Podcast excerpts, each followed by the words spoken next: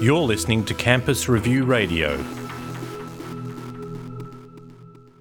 The purpose-built student accommodation in Australia is uh, is sits at roughly one out of every one out of every ten students, which uh, we know is you know compared to, to major markets like uh, Liverpool and London is is is much much lower.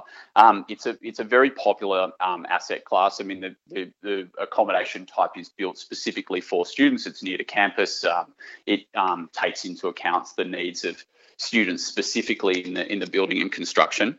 Um, and what we what we had seen historically was that there'd been um, less investment comparatively in Australia in this particular asset class. And, and fortunately, what's been happening over the last few years and continuing at the moment is that um, a lot of uh, international players and also domestic players have invested to build these buildings and a lot have already come online in Brisbane, um, some in Sydney, and and and what we'll see in the next uh, in the next couple of years is that a, a, number of other buildings will come online in uh, in Melbourne, and, and and mean that there is a that there is a better coverage ratio for students than than there has been previously in bringing Australia up to to more internationally comparable levels.